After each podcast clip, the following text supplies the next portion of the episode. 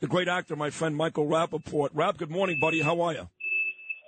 My man Sid, how are you? I am. Uh, I'm good. I'm in uh, a town called Isfiya, uh, in the north of Israel, um, and um, you know I'm having an, a a really incredible trip. You know, it's not a tourist trip in terms of the fun, but um, I'm so glad that I hear I'm here in, in, in, in Israel, and I've gotten to meet and I've gotten to hear uh, so many really, really just devastating, heartbreaking stories. And, you know, the closest thing that I could reference, especially New Yorkers, because I know, uh, uh, you know, New Yorkers will know and never ever forget the the the the people um, of Israel are they're heartbroken. They're heartbroken. They're scared, and they're um, they're heartbroken. You know, um, of from you know the death that they've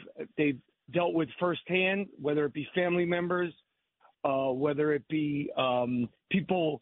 It's a small place, you know. It's like the size of Jersey, New Jersey. The whole the whole country Right. is the size of New Jersey. So everybody knows somebody who is affected, or everybody knows somebody who's in IDF.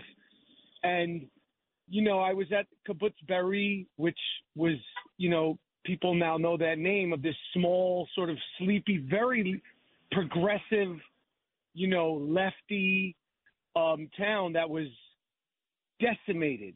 Sid, it was decimated, and you know, and and and I was in there, and you know, the things that I was seeing with my own eyes. It's 67 days later, so it's not like I'm seeing, obviously, bodies and blood, but to go into people's houses that are were burned to the ground, to see and hear, you know, this one story of a, of of of a of a family um, that the mother was kidnapped, cousins were kidnapped. They they all got out on the the 50 day release.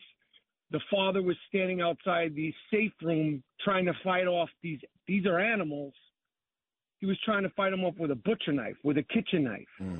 And to hear the son tell me the story was took my breath away. And hmm. to hear, you know, and I just was I went into four homes and to hear the stories of just those four homes. And there's in this little area like it, it's hard to like it would be like some kind of small town. And it just reminded me of California but it it, it it's like a small unassuming place that's so close to Gaza so many of the, these younger people like they they worked they worked with Gazans they worked you know trying to bring people together and you know these are people that came in there and they proudly killed.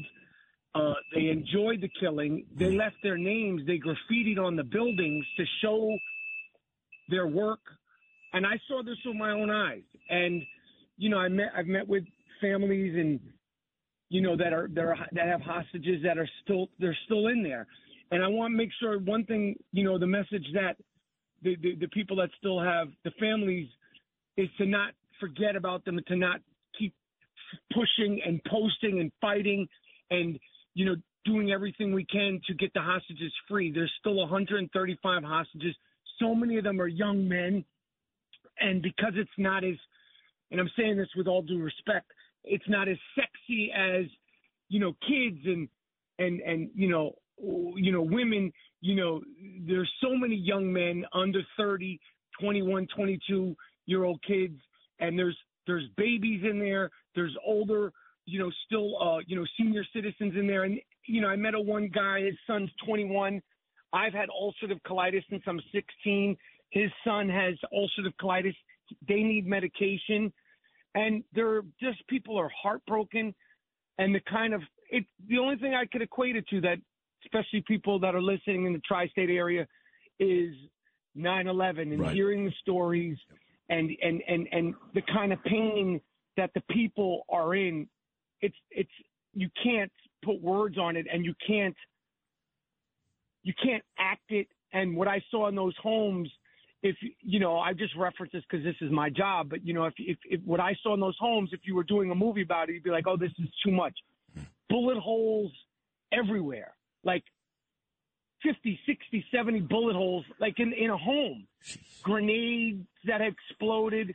You know, I was in, in, in the safe room of a woman who was burnt, um, burnt to pieces, burnt to, to, to where it took seven weeks to, um, you know, really, you know, say this woman was burnt in this room. And it's in, so, you know, um, it's important to insist and push for the hostages release.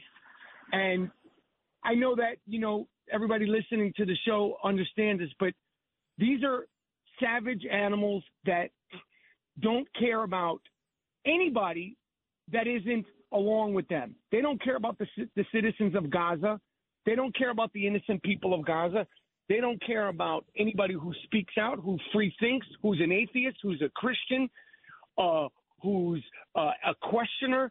They don't care about anybody who's gay, trans, bi, fluid. Uh, uh, they certainly don't care uh, about anything that has to do with LGBTQ. And when I say don't care, they'll throw you off a roof. Right. They, they put they put before the Jewish people. They put you.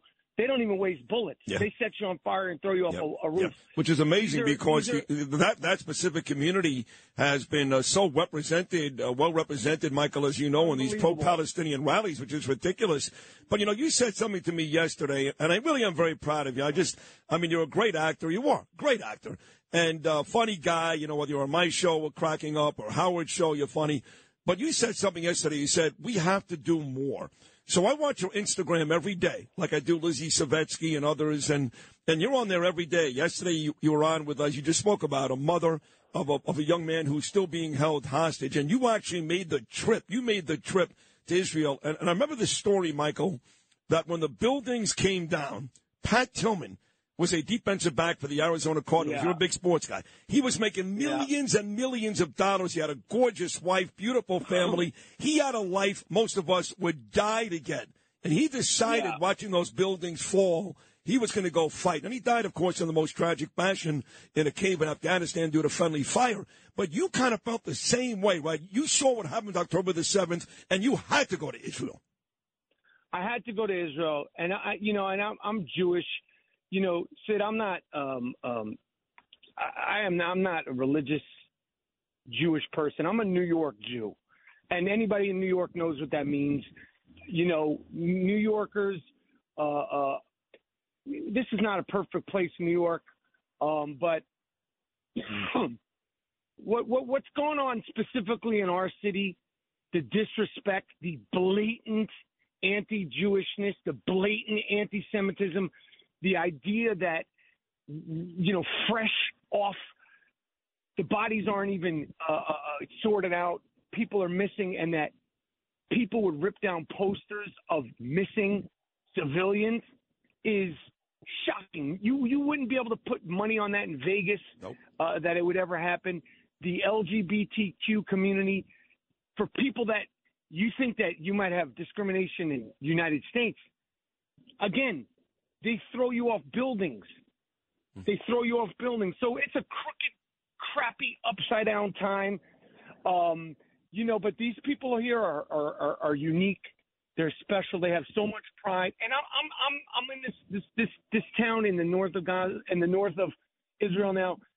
I'm I'm looking right now at a, a church. I'm looking at, at, at a mosque. Uh, you know, people are all people. One second, I'm just on the phone.